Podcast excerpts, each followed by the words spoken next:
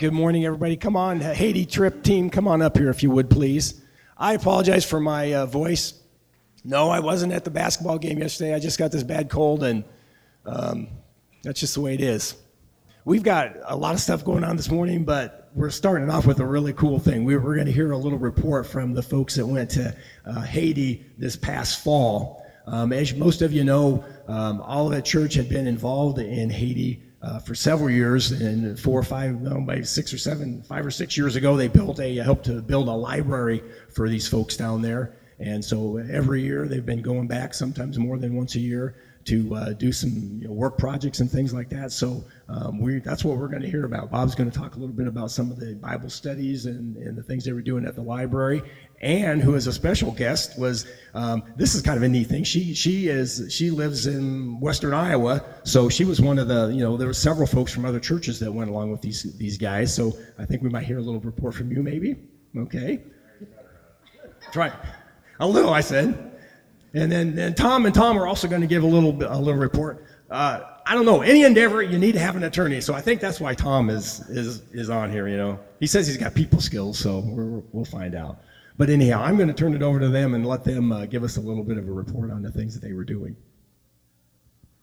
It is our goal to have everything we say and do in Haiti to reflect our love for Jesus. But I specifically would like to talk about the Bible sessions at the library. Uh, the last uh, few years, we've had an afternoon Bible session at the library. Uh, it's a teaching, it's a Bible study slash crafts combination, lasts about an hour and a half. But this past year, we had the unique opportunity to incorporate another one of my passions, and that's feeding the hungry. Uh, the children that go to the, the, that go to the class in the afternoon are uh, the well. I better back up. The sponsored children that go to the church schools, which there are many and, many and several of you sponsored children over there, they ha- they are provided a nutritious meal every noon as part of their tuition. But the national schools and the unschooled are not uh, are not provided meals, and so we we fed them a meal every afternoon just before they went home. And you know something, folks? That could very well be the only food they had all day. I'd like to talk about some of the projects that we get involved with when we're down in Haiti. Um, we work through the hospital. Um, it's really the mover and shaker in the community. Um, it runs school programs, it runs feeding programs, it runs a farm program. Um, of course, the hospital um, has many clinics, uh, dental clinic, eye clinic, um, as, as well as uh, just a regular hospital with operating rooms and such. So we work through them. We work through uh, an organization um, in the states called Promise for Haiti, and they kind of organize the the work projects. So, you know, we're not the only team going down. Um, lots of teams go down, so it's it's an or, organized and coordinated effort to get projects done that needed to be done. Um, and so we do things like painting and and carpentry and uh, tile work. And Austin told us yesterday he's an expert tile layer. So, but if you can if you can swing a paintbrush, you're you're qualified uh, for for the work that we do. Um, when we built the library, um, I came up with a design for desks, and and so uh, they want those desks in schools, and so we've been building hundreds of desks throughout the years. Um, so that's that's a real ministry, and I, I think one of the biggest uh, um, witnesses and, and um, testimonies that we have when we're down there is, is the work that we do. Um, we uh, we try to meet the needs of of the, the community. Um, we also hire uh, local workers uh, to work alongside us. Um, so we're putting some back in some uh, back into the economy, some uh, putting some people to work, which is important. So, um, and and really, I got involved with going down to Haiti because, um, you know, I'm not so much of a people person, but I'm, um, you know, I, I, I can swing a hammer and and uh, do some some construction kind of things.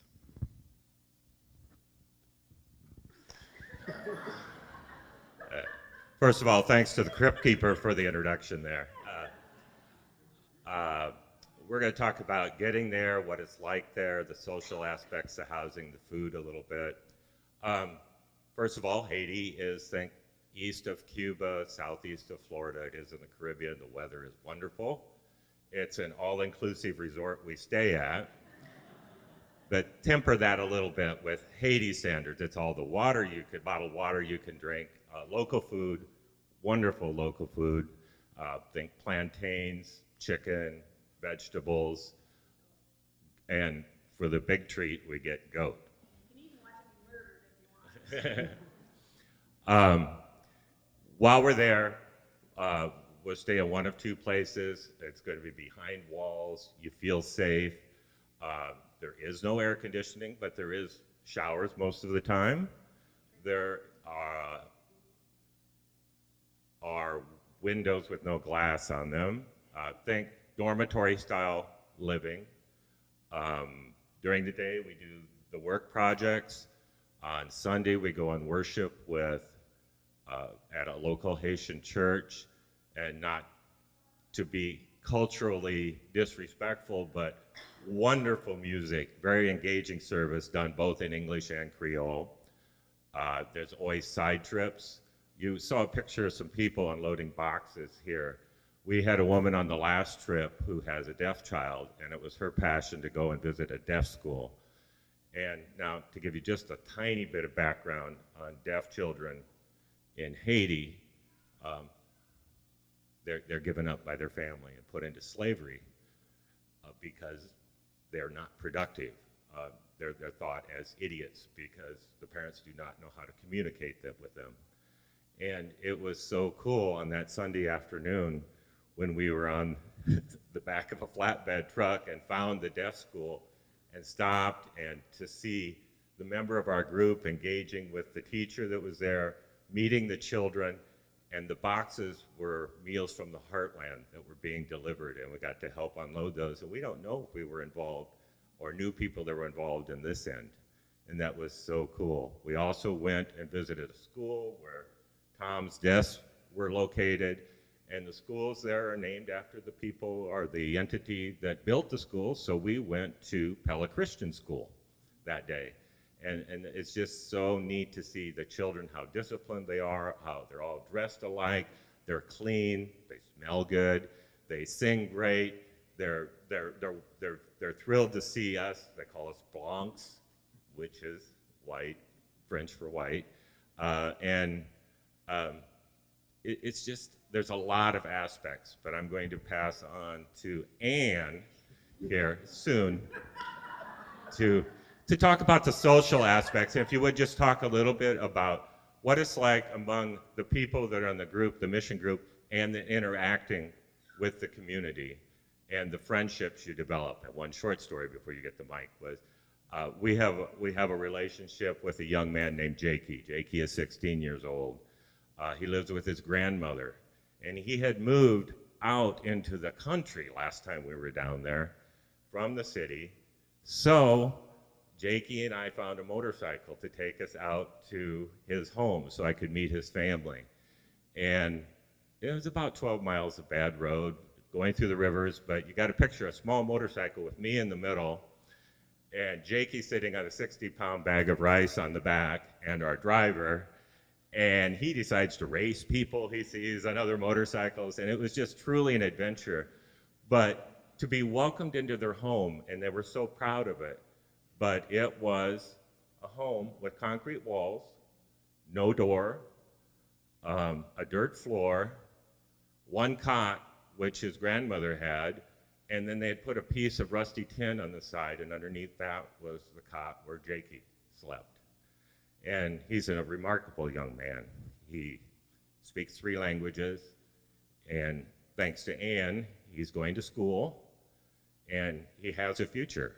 Um, the year before, we had met his cousin, whose entire family had been killed in the earthquake in Port au Prince. His name was Benson. This year, I was looking forward to re engaging with Benson, who is 20 years old, uh, but he had made it across the border into the Dominican Republic. He works at a cabana boy and just thinks he's on top of the world. He works at a resort. He has three squares a day, a place to sleep, and uh, I, I maintain a, a friendship with him through Facebook. So, Anne, you want to talk about the social aspects a little bit? if you have no skills, I'm living proof that you can still go and have fun. You can be on my team because unless Tom does this, that means, what are y'all doing? Is someone going to help me? Then we just get to play with all the kids there. My daughter, who is in her early 20s, has gone with us the last three years. And really, she has done nothing other than play with the kids, too. So you, it's not all work, although they do like to get some work out of us.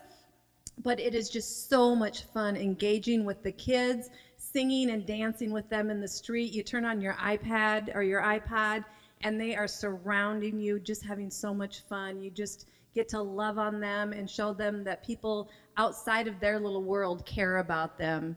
And from year to year, when you come back, they're searching you out and they remember you. It's something like you just can't imagine unless you've gone. And another thing is kind of like a living back in your grandparents' time or maybe great grandparents' time where there's no running water, no electricity in their homes. They go to the river to wash their clothes. Um, animals wander around as they please through the streets. It's something that you cannot imagine unless you experience it. It's worth it just for that alone to go and see how other people live, and you will come back changed and appreciate your life so much more and just open up your eyes a little bit to how the rest of the world is or some people in the rest of the world are living and we can sit here all day long and tell you stories about it but until you experience it yourself you just can't imagine what goes on over there, and you'll come back a better person, right? Did I come back a better person? I didn't know you before. oh, that's another thing. I never knew any of these guys before my first trip three years ago. I just knew somebody that knew somebody that was going, and I saw them one day, and they said, "Hey, do you want to go to Haiti?" And I said, "Yeah, what's going on there?" And they said, "There's a mission trip." And then I came here and met all these yahoos at a meeting one day, and I've been hooked ever since. So I'm a lifer. Come on and join us. Thank you. Um, we'll close by uh, now uh, telling everyone where you fit in. Uh, it is our request that you go home and pray about this. And if you feel that God may be leading you to Haiti, we would love to have you join us. We just found out the dates just this week. The dates will be October 16th through the 23rd.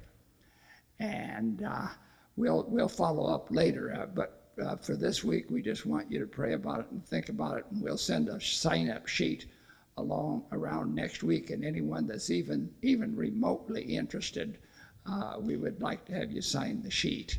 And, uh, and just like Ann said, it really, I know that's an old cliche that that's a life changing experience. But I promise you, if, if the Lord leads you to Haiti, you'll come back changed in some area of your life forever and in, in a very positive way.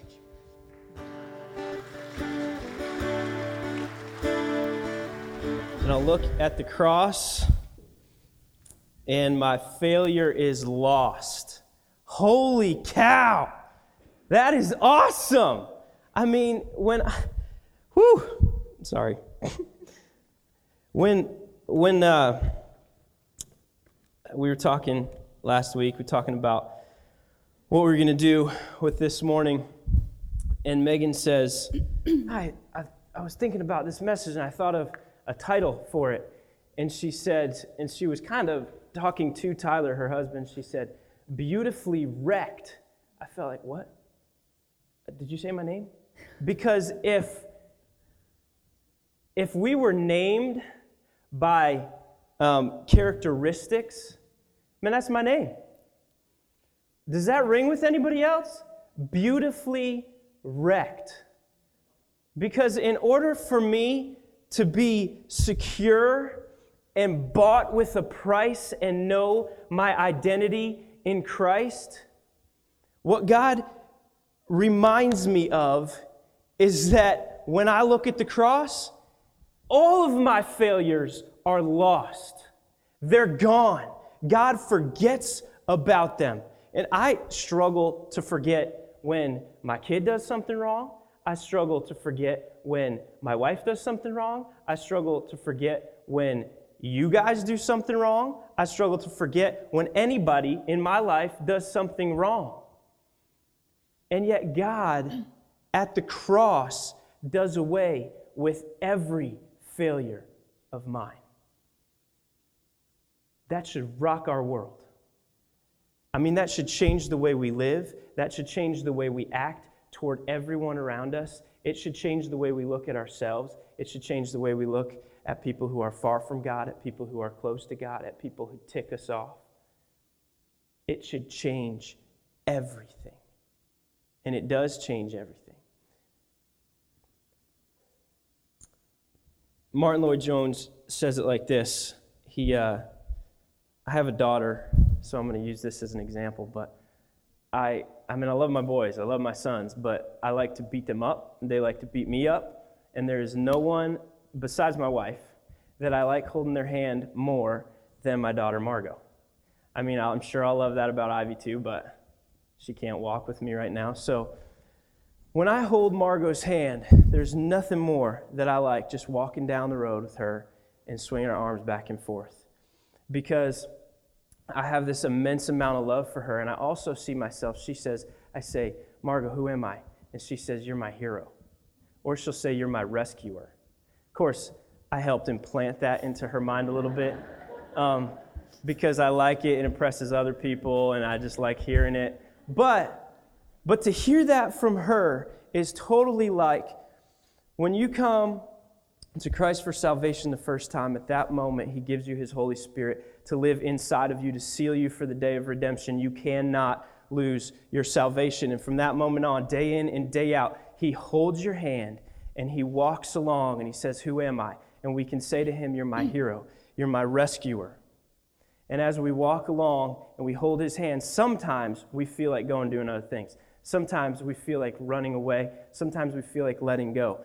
But He's strong and He holds on and He will never, ever, ever let go. And occasionally, He will pour out His Spirit on you in such a way that it's like this You're walking along, He's holding your hand, or I'm holding Margot's hand, and I just want to show her how much I love her and that I'm never going to let go.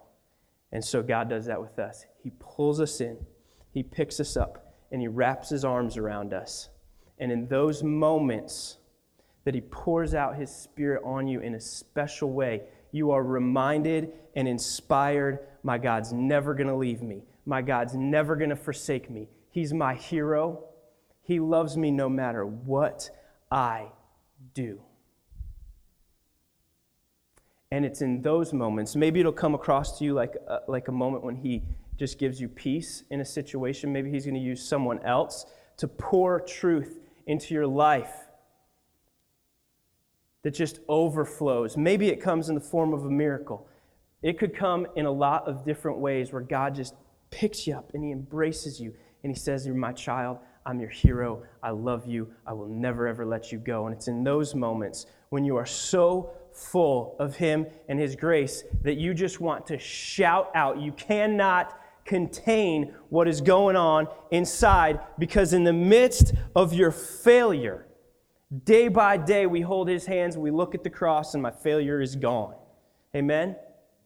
I mean, that is incredible, and it should have gotten a little bit more of a response than that. Amen? Amen? Amen. The reason that we, we say amen up here the reason that Andrew said it about 50 times last week, I was like, dude, you said amen like 50 times, bro. But the reason he did that, the reason that I do it, the reason that any of us do it, is because what we just said has impacted us so much.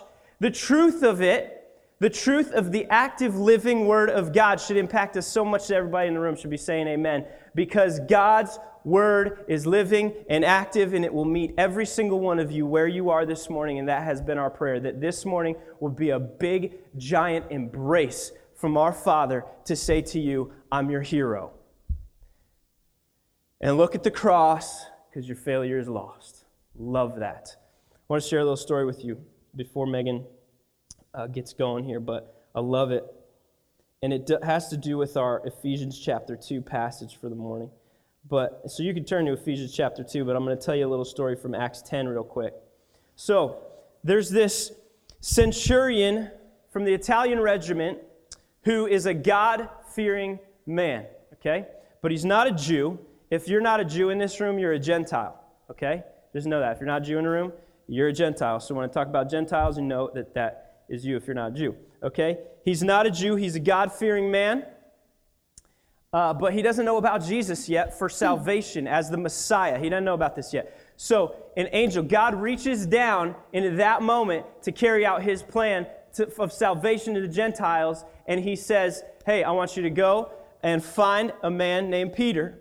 He's staying at Simon Tanner's house. I want you to find him, and I, I want you to talk to him. In the meantime, he says, Okay, I'm going to go find this man. In the meantime, uh, Peter, sitting up on the roof, they had these flat roofs, just lounging out, sitting up on a roof, and God shows him a vision. And he's sitting there, he's hungry. God lowers down a blanket upon him in this vision, and there's all sorts of animals around. And, uh, and, he's, and God says to him, Kill and eat. What? Peter says. And he just automatically, immediately questions God because he says, God, I have never, I will never put anything unclean in my mouth. I will, oh my goodness, that sounds a lot like me. I would never let that kind of person in my house.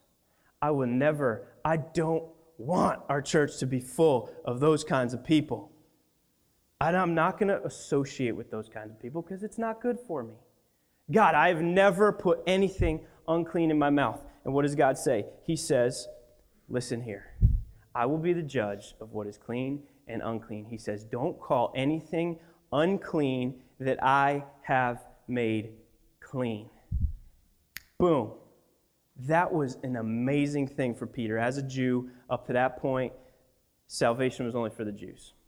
Uh uh-uh. uh Everyone else is outside the family of God, and everything else is unclean. God says, Don't call unclean what I have made clean. Turn to Ephesians. I hope you're already there. Chapter 2, verse 11. Let me read this. And you can just look at her because she's a lot better looking than me. You don't have to look at me this whole time. I know you're sitting up there. We're getting to it. Sitting. All right, awkwardly sitting up there. I know. I forced her to. All right. Here we go. Therefore, remember that you who were, this is to the Gentiles now in Ephesians. Therefore, remember that you, that formerly you who are Gentiles by birth and called uncircumcised by those who are called themselves the circumcision, that done in the body by the hands of men. Remember that at that time you were separate from Christ, excluded from citizenship in Israel, and foreigners to the covenants of the promise, without hope and without God in the world. But now, in Christ Jesus, you who once were far away have been brought near through the blood of Christ. For he himself is our peace, who has made the two one and has destroyed the barrier, the dividing wall of hostility, by abolishing in his flesh the law with its commandments and regulations. His purpose was to create in himself one new man out of the two, thus making peace, and in this one body to reconcile both of them to God through the cross, by which he put to death their hostility. He came and preached peace to you who were far away and peace to those who were near. For through him we both have access to the Father by one Spirit. Consequently, you are no longer foreigners and aliens, but fellow citizens with God's people and members of God's household, built on the foundation of the apostles and prophets, with Christ Jesus himself as the chief cornerstone. In him, the whole building is joined together and rises to become a holy temple in the Lord. And in him, you two are being built together to become a dwelling in which God lives by his spirits. In the book of Acts, God was saying, to the Jews, Don't call what I have made clean unclean. And here he's saying to the Gentiles, Remember that one time you were far from God, and through the blood of Christ, I have made you new. I have brought you near. But now, but now, but now, what are we? We are once worse. But now, you who once were far away have been brought near through the blood of Christ. Listen here. There's no, do- no more denominational differences that are going to break us down. I mean, our two churches, Olivet Baptist Church and Cornerstone Community Church came together as one. That is insane. Okay? In the church world, every time I tell that story to people, they're like, "What? That would that doesn't happen. Y'all are getting along?" Like, "Yes, we're getting along. Why? Jesus is why we're getting along." All right? I seriously came into this whole thing expecting that we were going to have a lot more issues than we have. This is rocking awesome because God did it, right? God did it. That, that was cool, but of all the things you should clap for, you should clap for like this these next things. No more, all right? No more racial issues, no more skin color issues, no more lifestyle choice issues. Hear me when I say that.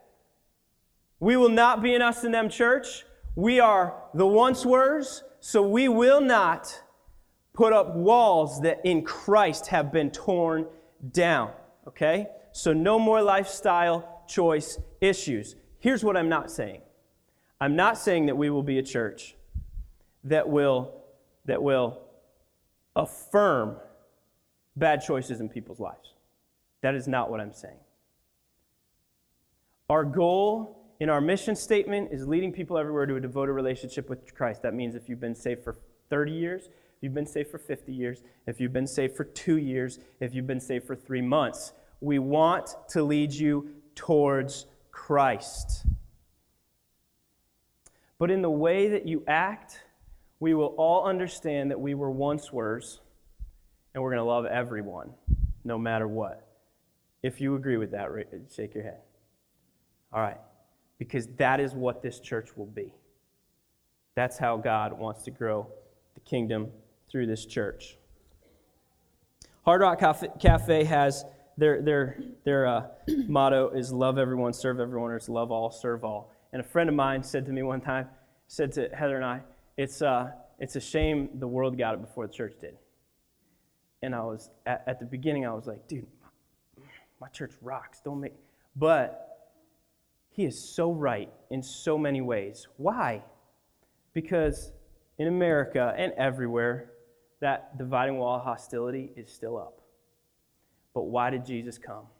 He came to tear it down. And the only difference between Hard Rock Cafe and a church, it's a huge difference, but it's the only difference, is that their motto will only be love all, serve all, forever. That's it. And why do they do it? Because they want to love everyone and serve everyone. Why do we do it? One word. What's his name? Jesus. Say it louder. Jesus. Because he will forever rock your world and change your life, and he should be using you to change the lives around you. Why? Because he broke down the walls of hostility between people who love God and everyone else and so in him, for all people can be created one new man, the church. And get this, okay? So many people in this room right now are afraid of having a growing church because you love your relationships, because you love the smallness of this. But get this the church itself is full of redeemed believers. This building should be full of both. Did you hear me? The church is full of redeemed believers. This building, your homes, your cars, everywhere that you are should be filled with both because that is the mission that God left us with. So, I want you to hear Megan's story, and as you hear this, it is seriously a beautiful, wrecked story. She's messed up. I'm just kidding. oh my goodness. I'm gonna get in trouble for that. My no. wife is thinking, oh, you better look in the mirror. Anyway, I want you to hear this story, and as you hear it, after we're done hearing this story, we're gonna have a time to reflect and just be with God. I'm gonna say it now, I'm gonna say it later. But those moments, that moment, I, I, again, I pray that it's a moment where God just picks you up, wraps you up, and holds you tight and reminds you that He's never going to leave you, that He's your hero. But in those moments, in the songs that we sing after you hear this, it's a time for you to be unashamed. First of all, unashamed of who God has made you and unashamed of the gospel of Jesus Christ. How? Go pray with someone that you need to pray with. Get on your knees if you need to get on your knees. Don't worry about the person next to you, but do what you have to do. Why? Because this should be a safe place. Not this building, but the church. Should be a safe place to be who God has made you to be. And we all struggle, we all stink at life, but God has made us to look at the cross and our failure is lost. I love that line. So true. So I'm going to pray for Megan and then she's going to tell us her story. God, um, embrace us in these moments. You're holding our hands, pick us up and embrace us, God. Embrace us, embrace us. May people in this room confront some things in their life and understand that no matter how, how Megan's story compares to theirs, that you have reached down into everyone's life and given them a story of grace, of redemption, of new identity. Because we are beautiful, our lives are wrecked, and you have come down, reached into that, and held tightly. And you've given us a new man, a new identity. So, God, just in this moment, fill this room and hold us tight. Amen. Megan. My turn. okay, I'm fighting a sinus infection, so I apologize. So let me start by saying why I picked Beautifully Wrecked. Um, if you have ever been saved, you know full well what beautifully wrecked means. So there have been a group of us for two or three weeks now who have been praying. And so if you have felt your heart stirring this week, it's because we've been praying for you. So I pray that everyone in whatever way feels completely beautifully wrecked this morning. I believe that's why the Lord gave me my story. So um, I grew up Southern Baptist. I grew up in Texas. My mom was Southern Baptist. My dad was Catholic. I grew up in a home where we had problems, but we didn't talk about them. You kind of suppressed them and um, just put on your front. So I learned at an early age to play perfection, to always play that role. I was an, the oldest child, being Southern Baptist. I always strived for perfection. I always had that face on. I struggled at an early age also with low self esteem um, and kind of battled that till this day. Um, so that all plays a part into my story as well. So I was a youth group kid, see you at the pole, True Love Waits, always wore the shirts with pride all through high school. Everybody used to joke that they could see my halo glowing because I was the cool kid that loved Jesus. Um, so I, I had that facade all through high school, and I truly believed everything that I stood for. My dad was a cop and was stationed on campus for a couple of years, so my dating relationships were none um, until I was 17. I got set up on a blind date for my prom date um, my junior year of high school, and I very quickly started dating that guy afterwards. That relationship, I didn't know what a relationship should look like at that time. That that was a destructive relationship. Um, that man was my first for everything, um, and I was with him for just over a year. And right after high school, about two weeks after high school graduation, um, I found out I was pregnant. Um, I had signed a, um, a scholarship to go um, run track and cross country for a Division One school. Um, my future was laid out, and so it wasn't an option. And I had an abortion that summer. Being the family that I came from and just my lifestyle, I didn't talk to anybody about it. I suppressed it and I acted like it never happened. I acted like that didn't scar me, that didn't affect me, that did not title me. Um, and I went into college. And my freshman year, um, really focused on running and, and school and made the dean's list for the first time ever and the last time ever. And freshman year was great. Um, went home after that summer um, and dabbled a little bit into um, kind of going out and the whole going out scene, but didn't really um, allow myself to go too far in it. And then came back sophomore year, and I, I don't know what stirred it, but all of a sudden I was ready to party. I was ready to drink. I was ready to party. I was ready to be in that scene. I think I was just, that was my coping mechanism for suppressing stuff. So the next three years were a blur. I continued to run. I did finish my running career um, and graduated, but the partying and the drinking just continued to get worse. I had fallen into um, sleeping with every guy I was dating because I felt like that's what would keep them around. Um, I thought that I needed to use my body, that I wasn't good enough in any other way. But I kept that whole facade that everything was perfect, that I had it all together. My senior year was probably the one of, is where the darkest years of my life started. Um, I was dating a musician at the time. Oh, well, he's he was a band like lead singer of a band that played in bars every night. So the partying and the drinking got worse. It was every single night. And so for three or four months, that's all that I did, and I was consumed by it. Um, I came home for four days for spring break my senior year, and was burning burning CDs for those of you who remember those days. Um, I was burning CDs on my computer, and I ran out of room with my songs, but still had space left on the second CD. And my youngest brother, who is one of the most amazing men I've ever met, has been walking with the Lord since he was 15. He had all these songs. So I was like, sure, whatever, they can't be that bad. So I just start throwing some of his music on there. And the night before I left to drive back to school, I'm laying in bed, and for whatever reason, I'm praying for the first time in four years. And I prayed, Lord, I pray that you say, and that was all that I said. The completion of that sentence would have been, Lord, I pray that you save me, that you wreck my heart. And I did not finish it. Well, that was enough because the next day I was driving back to school um, and I'm on 45 North, just, just north of Dallas. And all of a sudden, Who Am I by Casting Crowns comes on. Um, and there's a part in it that says, Who am I that the Lord of all the earth would look on me with love and watch me rise again? and I was wrecked. I had to pull over in a Sonic parking lot. I'm bawling so hard that I can't see. I call my mom. My mom has no idea what's going on because Baptists don't know what that means. So I'm like, like just hysterical.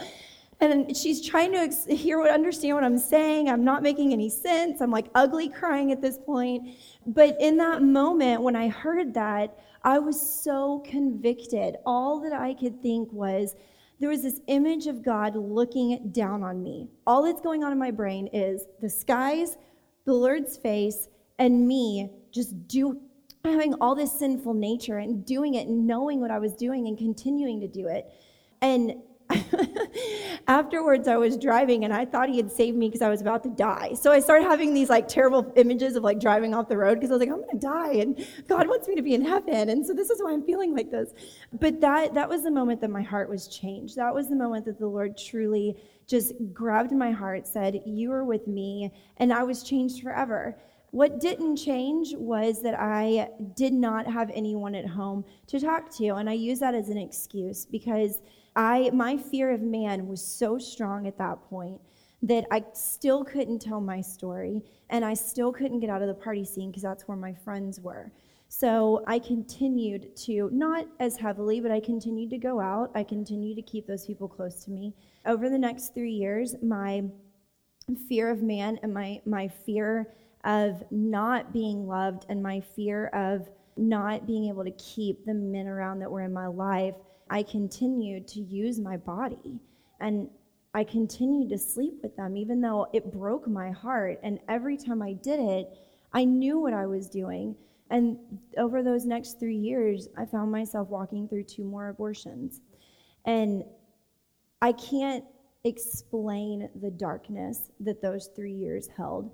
My old church back home, our pastor explained it like you're in a water well and you're at the bottom of it and you know that there's light up there, but you can no longer see it because you're so dark and you're so deep and you're so tw- like twisted in your own sin and in everything you've done to yourself that you don't even know that there's hope anymore.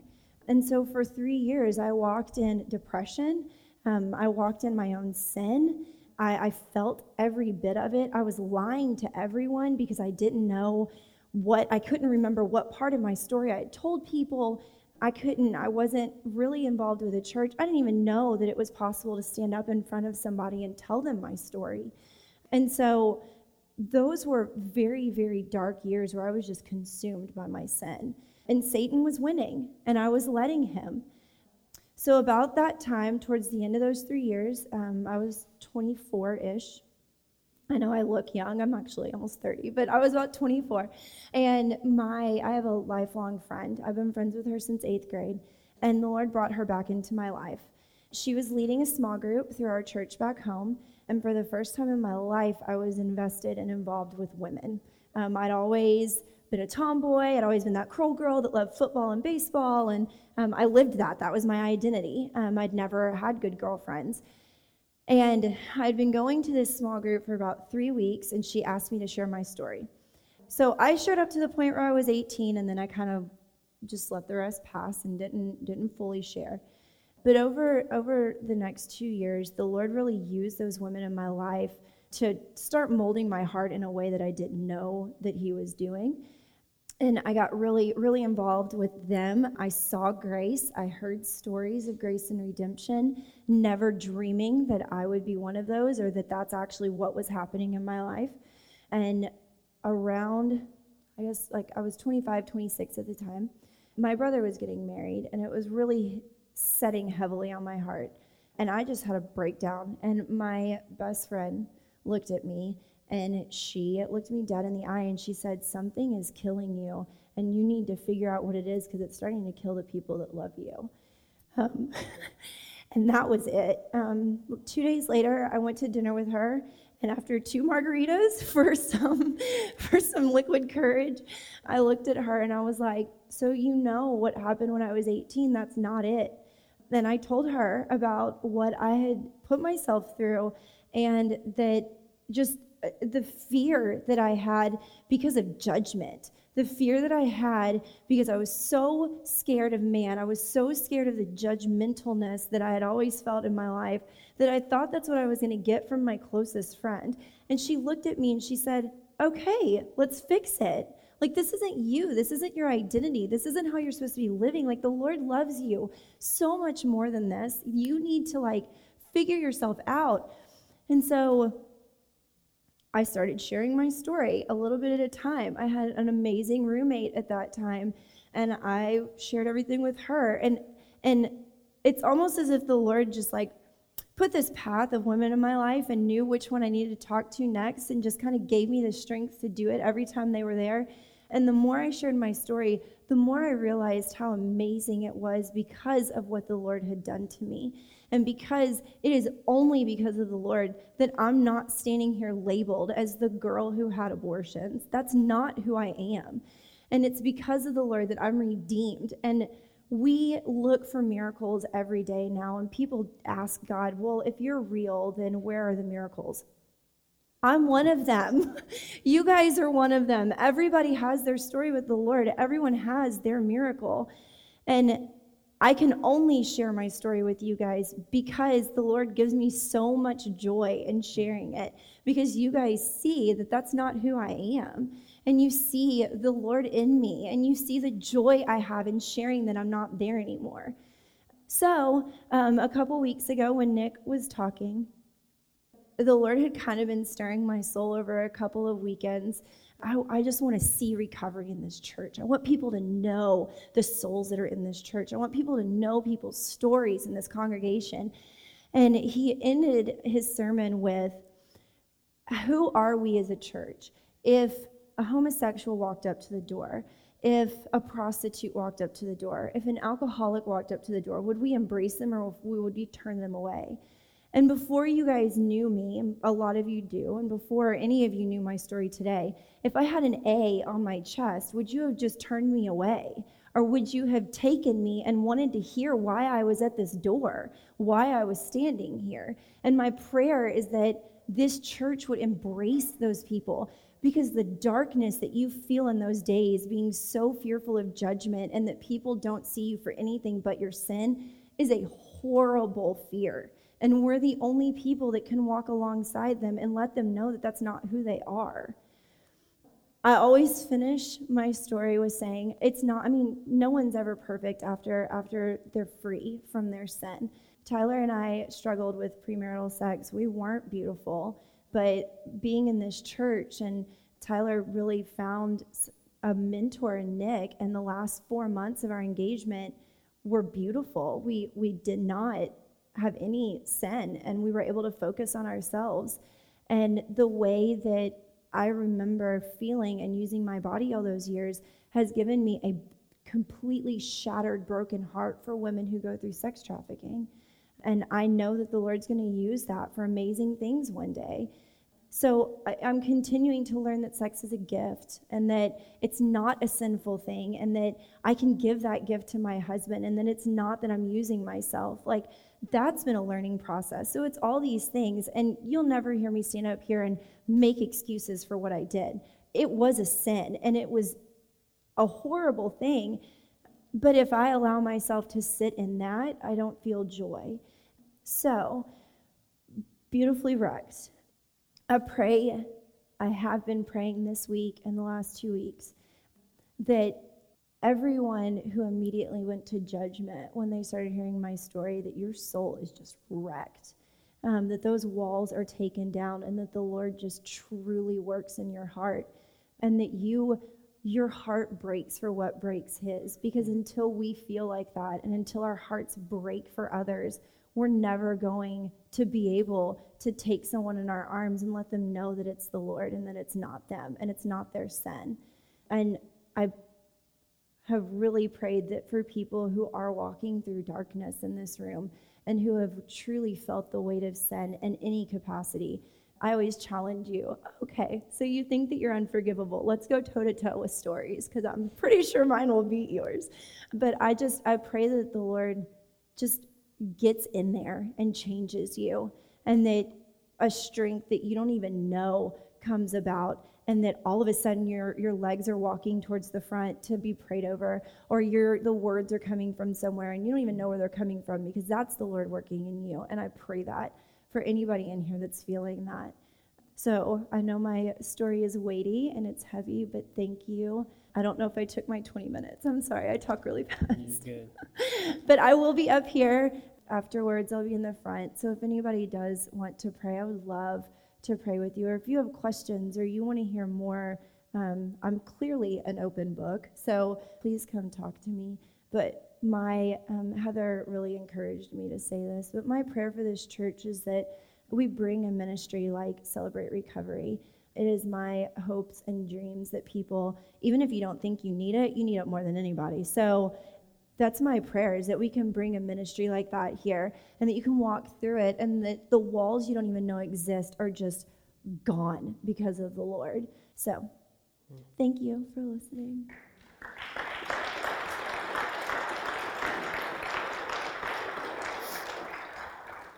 the band the band is going to come on back up and uh, i want to read this to you thank you for that megan that was uh, consequently you are no longer foreigners and aliens but fellow citizens with god's people and members of god's household built on the foundation of the apostles and prophets with christ jesus himself as the chief cornerstone in him the whole building is joined together and rises to become a holy temple in the Lord.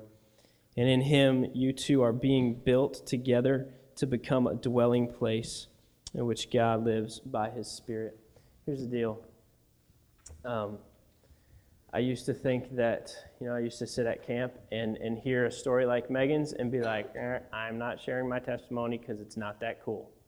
Um, because you automatically think that to have a testimony that God worked a miracle in, you have to have done drugs or had abortions or done something with your life that labeled you as far from God. And uh, it's just not true. Because every single person in this room this morning, your issue is your issue. What is the thorn in your flesh and your side, that's yours. And you don't compare it. Don't compare it to what you heard. What we heard this morning was a story that says, hey, every single person that comes to Jesus is a miracle. Every single person. It does not matter. And I know that it's a weird thing to get up and walk around and pray with somebody or get on your knees and pray with somebody, but there is no shame here. You think right now that if you get up and do that, people are going to be like, oh, they got an issue. Well, here's the deal. All right?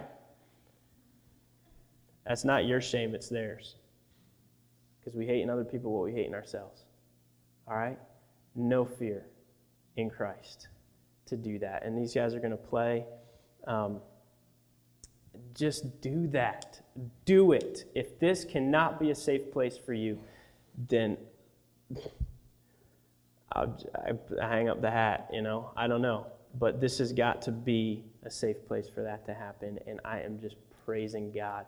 And here's when Tyler, I did not know that my being out to lunch with Tyler that day had the effect on him that it did in their engagement. But holy cow, all I did was take him to lunch. and let Him pay. I think I was. I think I paid too. Yeah.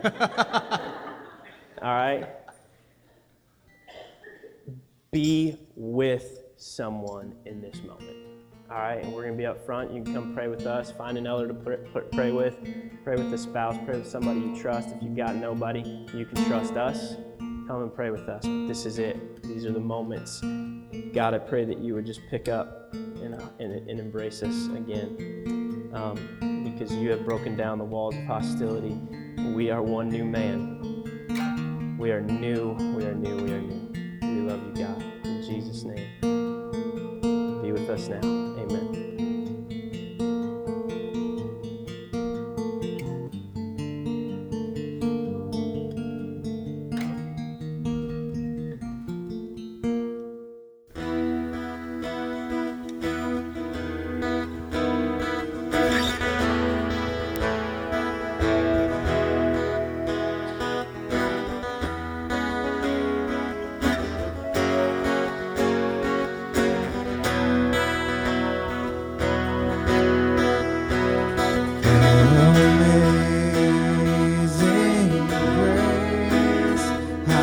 How